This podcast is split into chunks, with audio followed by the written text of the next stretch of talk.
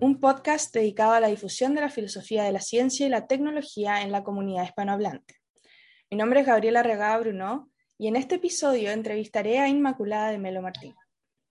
Inmaculada es profesora de ética médica en la Universidad de Cornell, en Estados Unidos. Sus líneas de investigación principales son la filosofía de la ciencia y la bioética. Su trabajo se concentra en los desafíos éticos y epistemológicos de reprogenética, relacionados al uso, manipulación y almacenamiento de gametos o embriones y la genética molecular. Sus intereses se complementan directamente con crear conciencia sobre la importancia de la ciencia en la elaboración de juicios morales, y a su vez la importancia de la ética para evaluar el desarrollo científico-tecnológico y la propuesta de políticas públicas. Su trabajo llama a considerar la importancia del contexto social y político para poder evaluar el quehacer científico-tecnológico.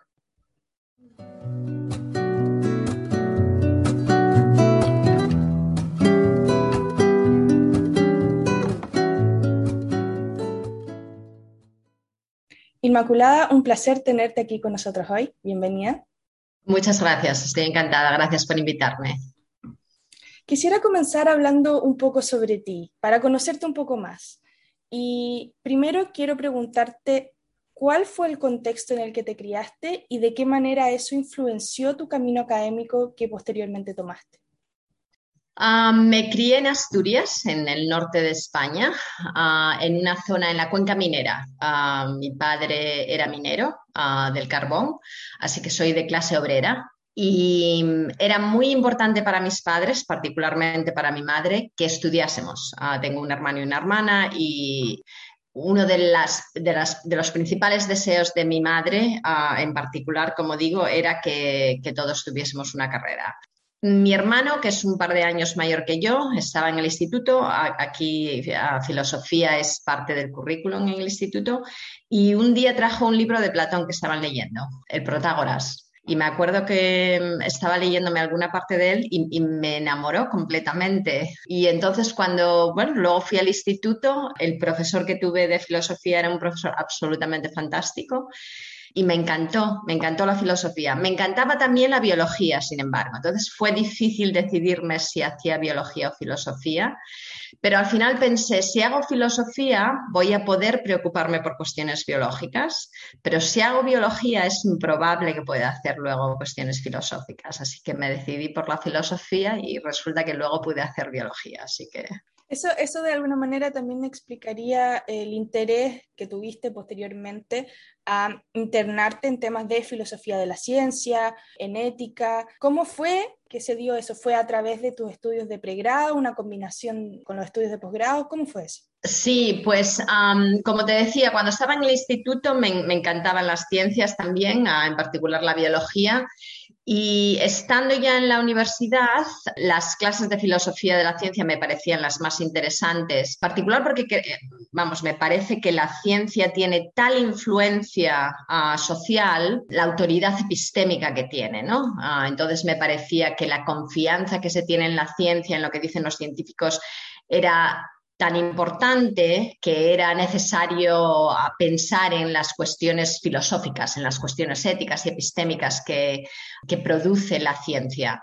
Así que, bueno, pues me decidí efectivamente en, a, enfocarme en cuestiones biológicas y en particular en cuestiones de reproducción. De hecho, mi tesis es sobre cuestiones de reproducción asistida.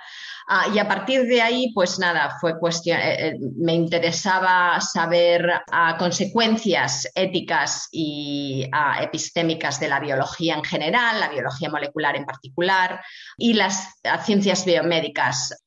Y, también eh, ha pasado algo que personalmente me interesa mucho, pero que sé que también a muchos de nuestros auditores les interesa, que tiene que ver con la integración de los valores en la ciencia desde una perspectiva feminista, que es lo que tú también haces. Entonces, de alguna manera, eh, me gustaría saber o que nos cuentes un poco sobre tu visión, cómo fue quizás desarrollándose desde una perspectiva personal hacia también tu quehacer académico, es decir, qué implica esta visión feminista que tú tienes, sobre todo en contraste quizás con las primeras feministas o, las que eh, son más reconocidas como eh, Helen Longino.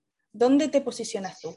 Sí, creo que en general en la filosofía, obviamente, ah, que no es una disciplina ah, muy feminista, es importante considerar las cuestiones de género. Ah, bueno, las cuestiones de raza, las cuestiones de género, etcétera. Aunque me, parece que muchas de esas características sociales están relacionadas y son muy importantes, mi enfoque efectivamente es en cuestiones de, género. Una de las razones principales es porque, porque en general esto se, ha estado ignorando, ciertamente hasta muy recientemente, en la filosofía y también porque me he ocupado de cuestiones ah, en la ciencia que atañen ah, en particular a las mujeres, como las tecnologías reproductivas.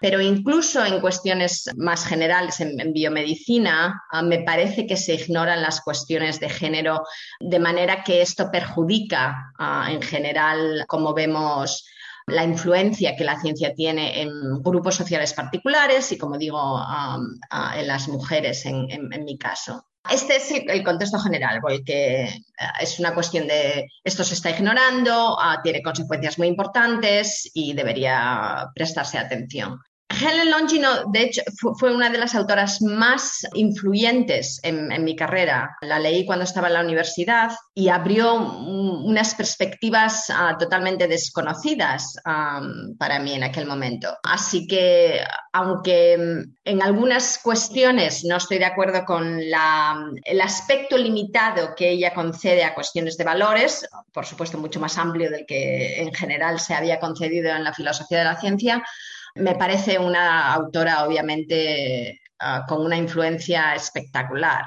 Mi tendencia es a pensar que algunos valores, eh, Helen Longino considera que efectivamente lo que deberíamos hacer es admitir una variedad de valores y en estos valores luego um, si tenemos las, las, si tenemos las condiciones de las comunidades científicas apropiadas, estos valores se irán eliminando los problemáticos y aceptando los, los que sean más apropiados. Creo que Helen Longino y su teoría empirista me parece ah, fundamental en, cuestiones de valores y particularmente de atender a valores ah, feministas. Tengo más simpatías por las, la teoría del punto de vista feminista uh, the standpoint theory. Um, porque, porque creo que hay algunos valores a los que se debe prestar más atención y que son los valores que, que uh, deberíamos intentar uh, promover o que la ciencia y las comunidades científicas deberían promover pero me parece que hay una, una manera de combinar estas dos um, perspectivas filosóficas feministas de tal manera que algunas de las características de la ciencia, mm, de las comunidades científicas que Helen Longino defiende, yo también las, ah, las defiendo, ah, pero eh, como digo, ah, manteniendo que determinados valores deberían darse prioridad. Y ya ahora pues yo creo que esto nos lleva a, entrar un poco más de lleno a tus áreas de investigación, quizás con una conversación un poco más específica. Eh, primero quizás ver un poco esta teoría feminista y los valores en la ciencia eh, que tú has presentado en el, en el libro llamado Repensando la reprogenética mejorando los análisis éticos de las tecnologías reprogenéticas, que está publicado en la Oxford University Press.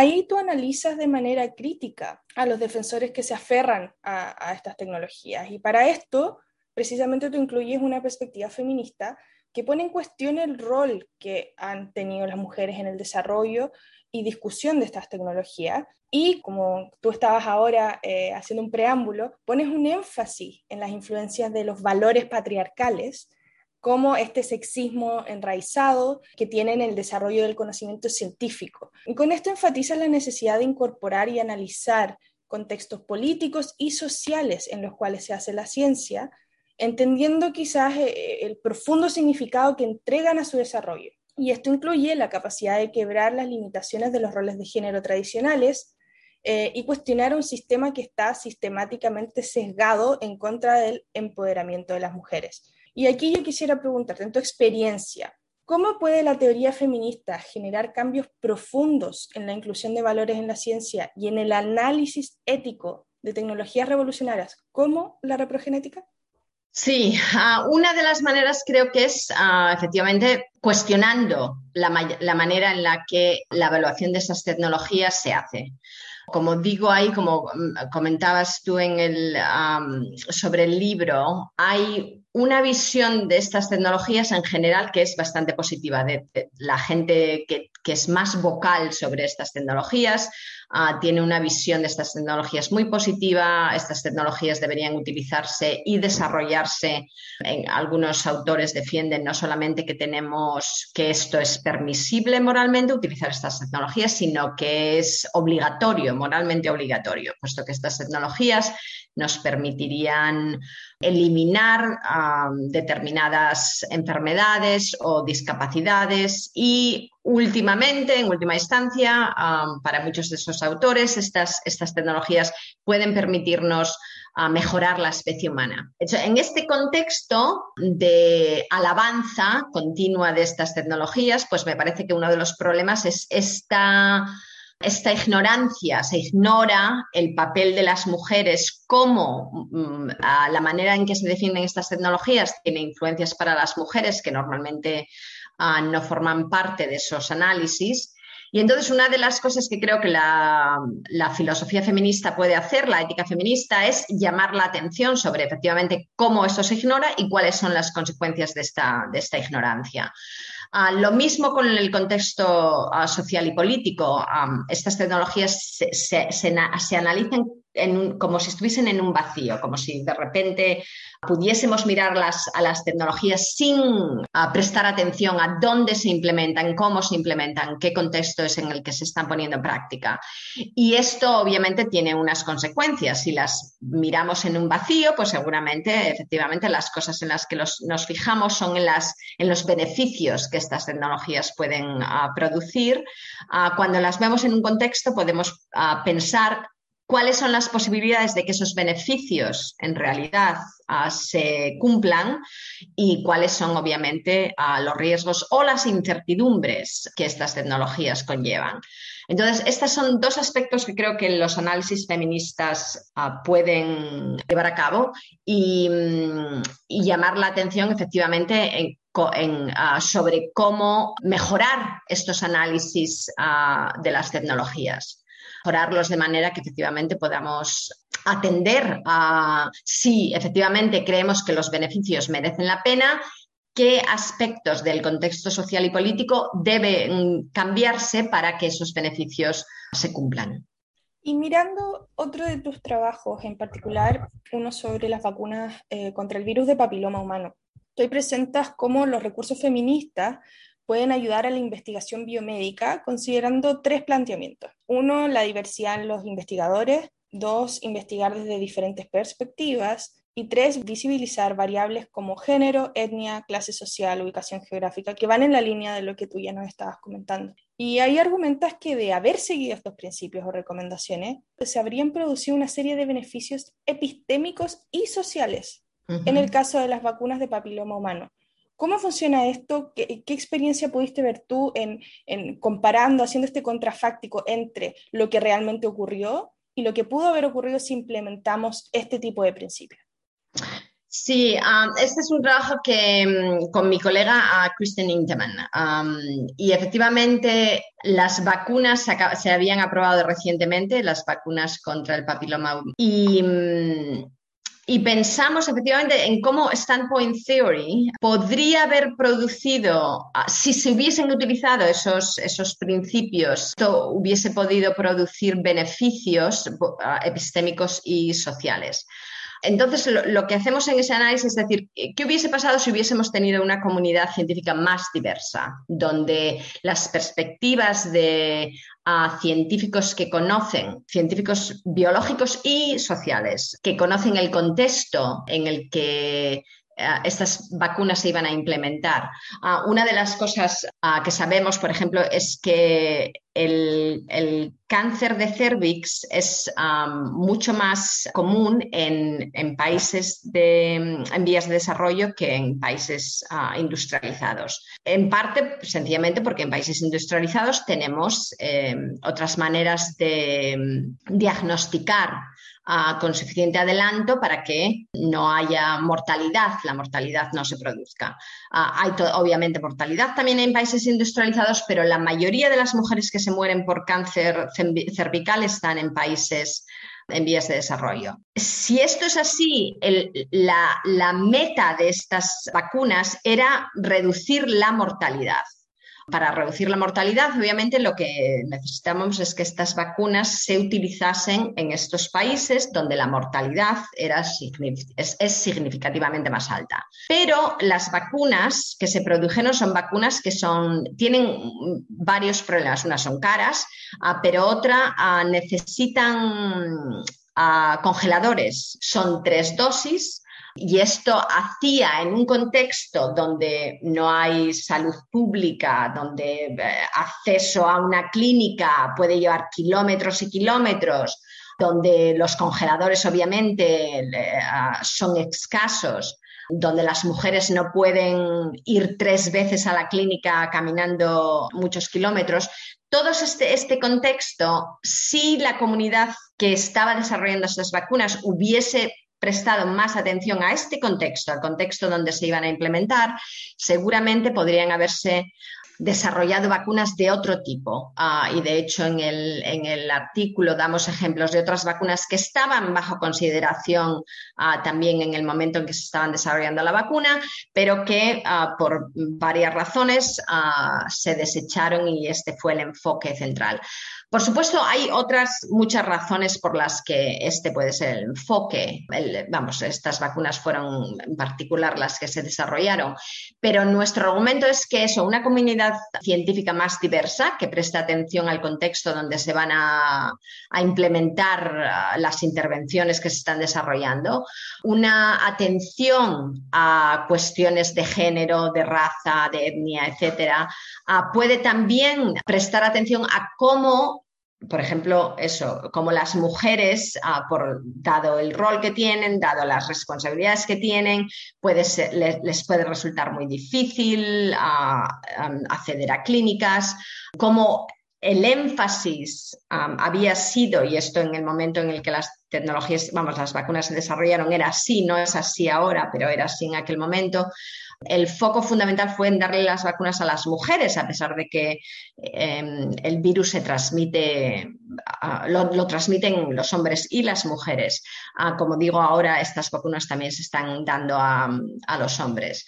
Ah, pero, pero el enfoque principal inicialmente fue en las mujeres, ah, con esta idea de que efectivamente las mujeres son las que tienen la, la responsabilidad sobre la reproducción. Entonces, como digo, atendiendo al contexto, una diversidad más amplia ah, de la comunidad científica y atendiendo a cuestiones ah, como género, etnia, raza, etcétera, tienen una influencia en cómo las intervenciones biomédicas pueden o no beneficiar a la gente, hubiésemos podido desarrollar otras ah, vacunas que podrían haber tenido más beneficios. Y, esto eh, nos lleva de alguna manera a hablar de la segunda área de investigación que vamos a tocar hoy día y que tiene que ver con la confianza epistémica. Es decir, estamos viendo ejemplos en los cuales claramente la ciencia está descontextualizada.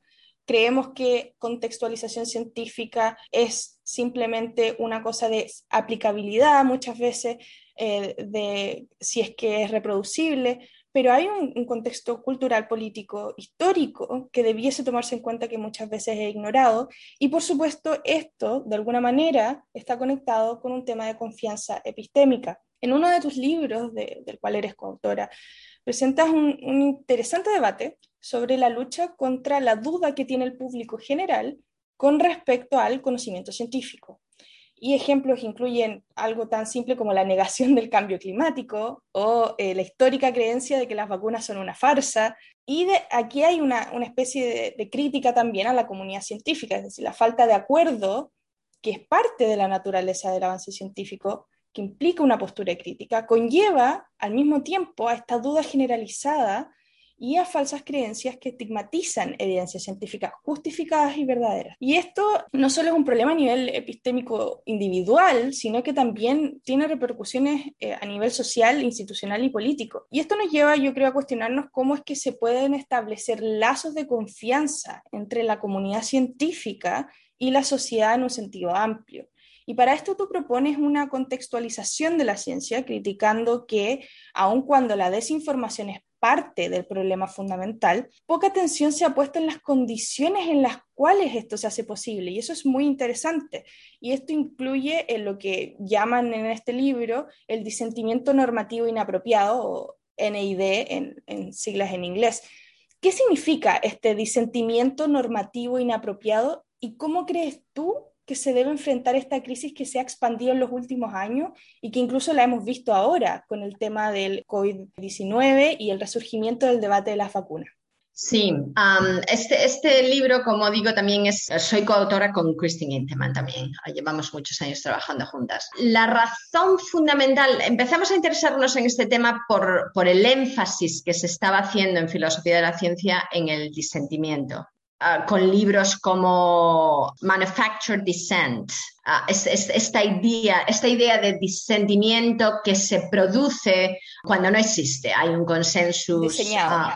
Exactamente, sí. Hay, la, comunidad científica tiene un consenso, ah, el cambio climático existe, las vacunas son ah, seguras y efectivas, hay, un consenso en la comunidad científica, pero hay unos intereses ah, de algún tipo que a los que les conviene promover este disenso para que la gente tenga dudas, a la gente normal y corriente, y no sepa muy bien a qué atenerse particularmente en cuestiones de, cambio climático en Estados Unidos. Este es un problema importante, puesto que ah, si queremos promover determinadas ah, políticas sociales ah, para combatir el cambio climático, pero la gente cree que el cambio climático no existe, pues entonces esto puede conllevar a que la gente se oponga a esas políticas sociales entonces, este énfasis en las consecuencias negativas del disenso nos parecía muy interesante, puesto que, bueno, esto es obviamente en el contexto científico, donde el disenso es una de las maneras en las que la ciencia se desarrolla. Fue así como empezamos a, prestar atención a, este, a estas discusiones sobre, sobre el disenso científico y Nos empezó a preocupar esta tensión que se estaba dando, descubrir características de este disenso. ¿Cómo podemos identificar este disenso? Ah, para hacer algo al respecto. No, estaba muy claro qué es lo que podíamos hacer. en, el, en, el, libro este decimos algunas de las cosas que se podría hacer, censurar el disenso, obligar a que quien promueva este disenso tenga que dar la otra versión, varias posibilidades que se podría hacer una vez que hemos identificado este disenso científico, lo que llamamos ah, disenso normativo inapropiado. Este tipo de disenso sería un disenso que no produce ningún valor epistémico. Se promueve, ah, pero no beneficia ah, el avance científico. Entonces pensamos, bueno, ¿qué características tendría este disenso? Y evaluamos en el libro, la primera parte del libro, de hecho, ah, evalúa distintas características que que se han propuesto para identificar este disenso normativo inapropiado. Y lo que decimos es que ninguna de ellas puede identificarlo. no lo puede identificar o porque incluiría disenso que es legítimo, es decir, si, si las características son demasiado restrictivas, incluye disenso que sería legítimo y entonces damos varios ejemplos históricos que producirían que se hubiesen eliminado si ah, hubiésemos hecho caso a estas, estas características o que es tan amplio que en realidad permitiría el disenso que ahora consideramos disenso inapropiado, como las críticas al cambio climático o a las vacunas, etc. Entonces, no creemos que haya características que nos permitan de manera confiable, que nos permitan identificar este disenso. Entonces decimos, no, eh, podemos identificar este disenso de manera confiable, incluso si pudiésemos identificarlo no sabemos muy bien qué podríamos hacer, puesto que censurarlo es improbable, particularmente en sociedades democráticas y um, otras de las cosas que se podrían hacer no permitirían que se eliminasen los problemas negativos que produce este disenso. Entonces, esta es, nuestra visión sobre el disenso normativo inapropiado, pero decimos, pero este disenso mm, mm, produce uh, problemas sociales. Entonces, ¿por qué está produciendo estos problemas sociales? Y ahí es cuando pensamos, si nos fijamos en cuáles son las condiciones en las que este disenso está produciendo estas consecuencias negativas, quizá podamos atender al contexto, cambiar el contexto de tal manera que incluso cuando este disenso es inapropiado, no produzca las mismas consecuencias negativas.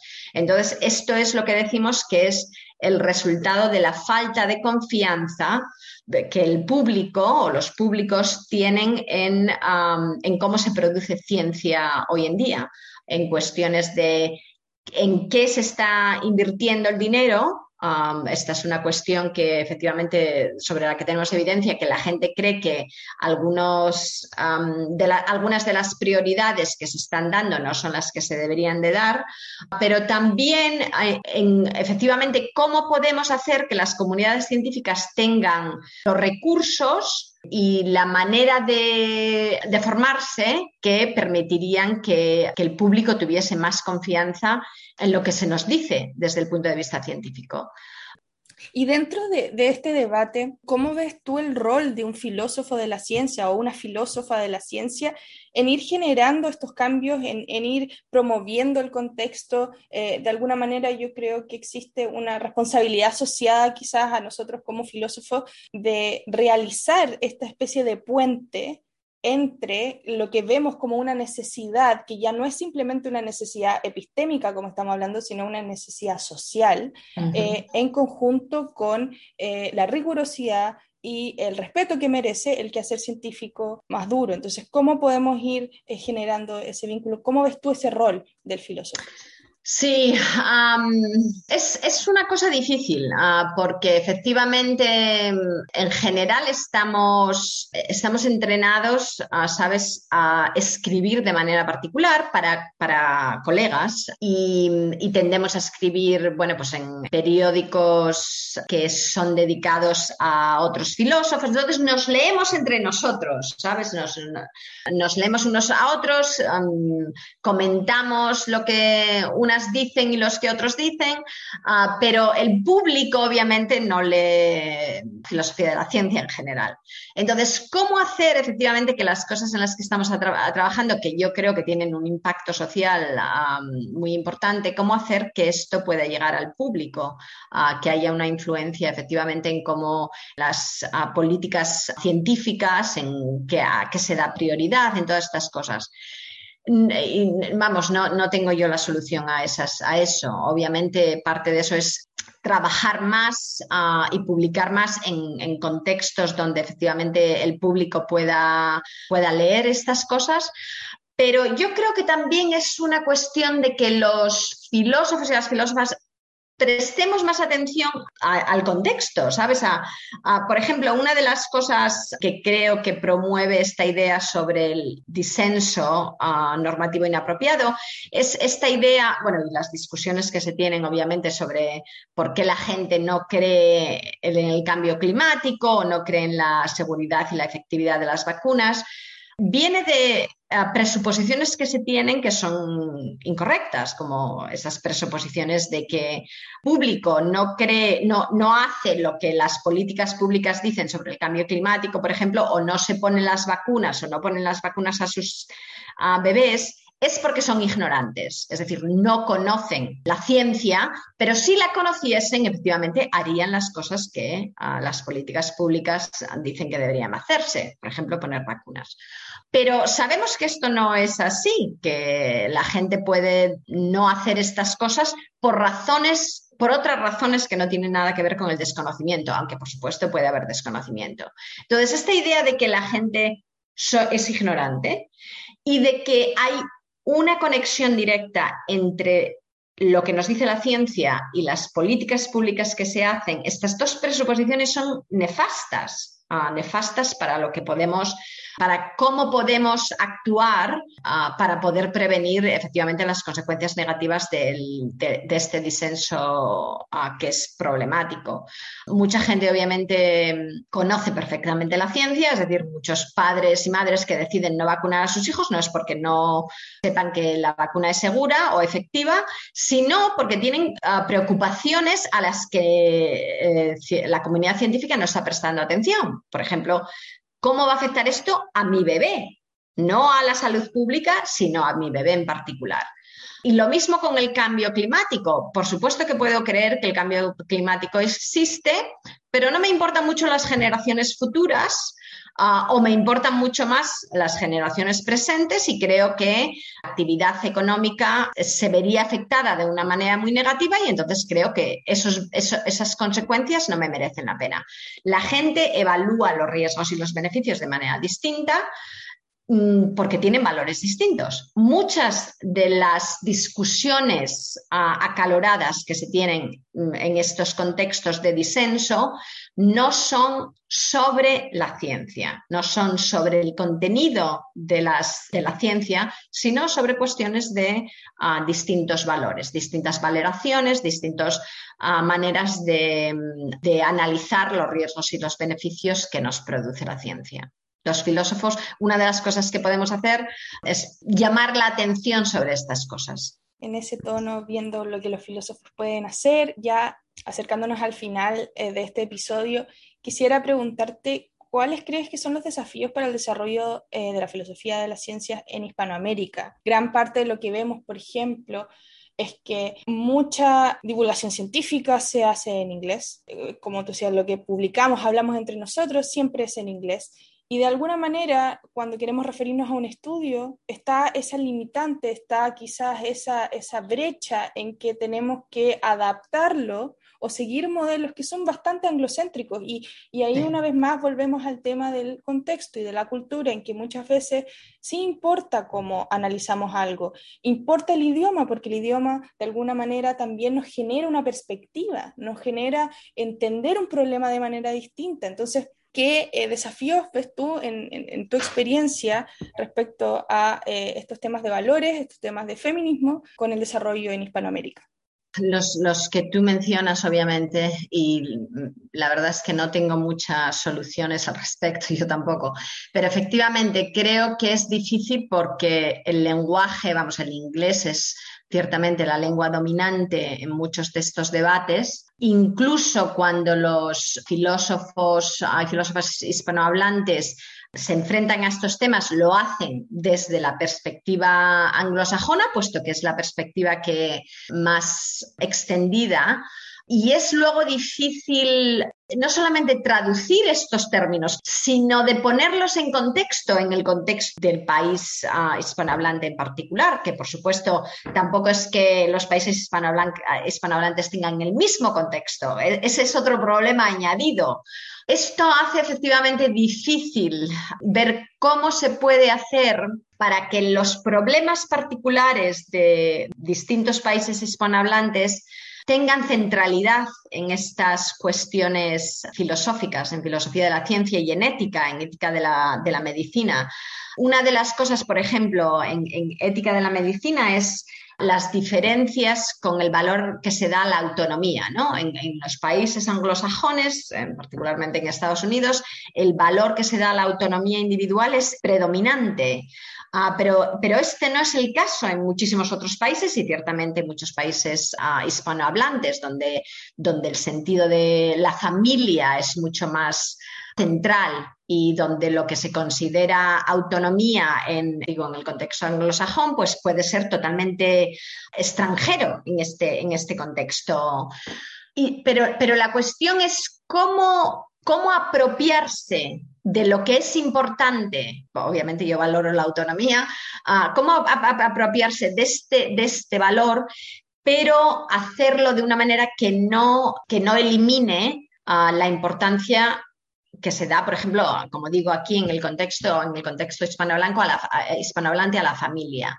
Cómo combinar estos, estos distintos valores Ah, de manera que quizás surja alguna una manera distinta de, enfrentarse a estos problemas. Y, como digo, no, no, no tengo la solución, no, es, es, una cosa a la que me enfrento, aunque la mayoría de mi trabajo es en inglés y la mayoría de las cosas en, las que trabajo efectivamente tienen un contexto, el contexto americano como central, puesto que, bueno, es allí es donde trabajo, problemas a los que me enfrento, pero mm, obviamente soy española, mm, hago algunas cosas en español y tengo esta dificultad de cómo utilizas lo que te parece importante del contexto anglosajón, de estos valores anglosajones, cómo los utilizas de una manera que no sea imperialista, que no diga, vengas diciendo, no, no, esto es como debe de ser.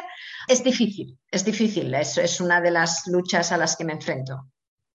Bueno, y finalmente quisiera preguntarte sobre qué proyectos tienes para el futuro. Eh, sabemos un poco ya lo que has estado trabajando, qué es lo que se viene, qué es lo que te gustaría hacer, eh, qué áreas ves como las más prominentes. Ah, mm, como, como, mencionabas, tengo estas dos áreas de trabajo, ¿no? la, filosofía de la ciencia y la, mm, y la bioética.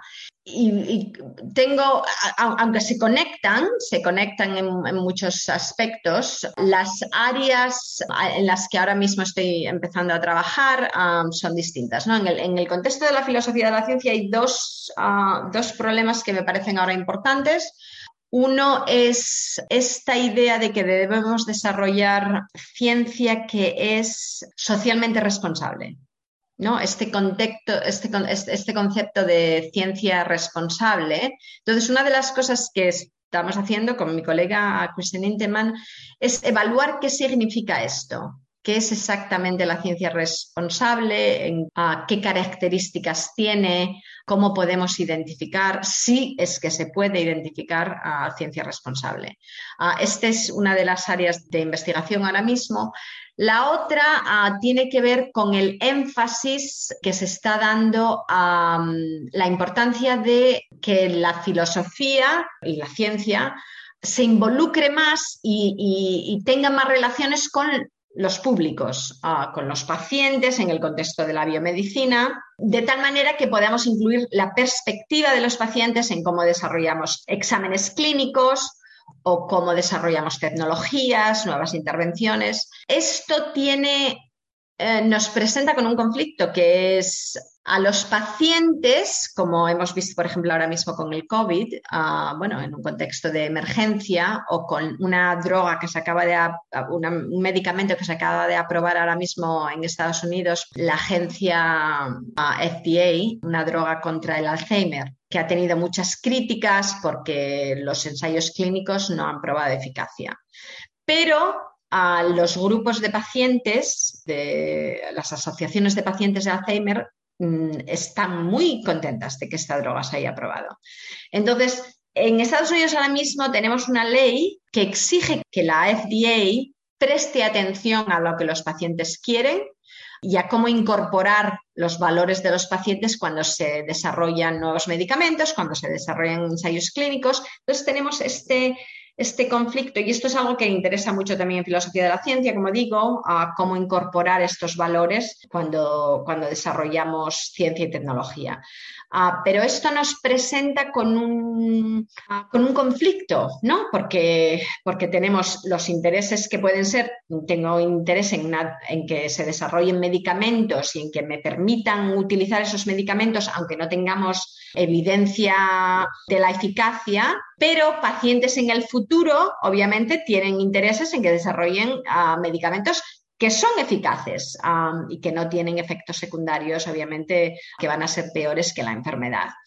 Entonces, este, este, este tipo de conflictos ¿no? entre, entre, distintos valores que distintos grupos de pacientes pueden tener, entre distintos valores que las farmacéuticas, los médicos y las médicas y los pacientes distintos grupos pueden tener distintos tipos de valores. ¿Cómo se puede hacer para ¿Qué hacemos para incorporar estos valores ah, de manera que efectivamente los, las, intervenciones que se produzcan, que, se creen los medicamentos o las intervenciones médicas, atiendan a estos valores a la vez que efectivamente resuelvan estos conflictos. Entonces, este es otro de los temas de investigación que estoy haciendo ahora, en, esto también en filosofía de la ciencia. Y luego en bioética siguen interesándome las ah, tecnologías reprogenéticas, en particular ahora mismo las tecnologías de editar los genomas humanos ah, y cómo efectivamente qué vamos a hacer con estas tecnologías y, y cuáles son las consecuencias éticas mm, de estas, del uso de estas tecnologías. Y en particular me interesa cómo hacemos los exámenes de riesgos y de beneficios de estas tecnologías, que me parece mm, en general como, como el contexto de, de las tecnologías reprogenéticas, que son inapropiados, puesto que no atienden al contexto e ignoran cómo esto puede afectar a las mujeres en particular de maneras ah, diferenciales. Estos son los distintos temas ahora mismo que, me interesan. Y creo que son temas que, interesan en general, vamos, ciertamente en el contexto de la filosofía de la ciencia, ah, son temas importantes ahora mismo en, bueno, Inmaculada, quisiera agradecerte por unirte a, este capítulo. Eh, ciertamente toda tu investigación es fascinante y estamos felices de que hayas querido estar aquí y que hayas compartido tu experiencia y tus intereses hoy con nosotros. Muchas gracias. Y mm, quiero decir que me parece fantástico este, esta iniciativa que habéis tomado. Es quizá una manera de, ah, de, poner un puente, efectivamente, entre la filosofía anglosajona, donde muchos de nosotros trabajamos, muchos, muchos hispanohablantes trabajamos, y de que, y de que haya alguna manera de, de, convertir uh, estas, estas investigaciones de, manera que tengan también uh, efecto en, en en, países hispanohablantes. Me, me parece una iniciativa fantástica. Bueno, muchas gracias a todos los que se unen en este capítulo. Muchas gracias.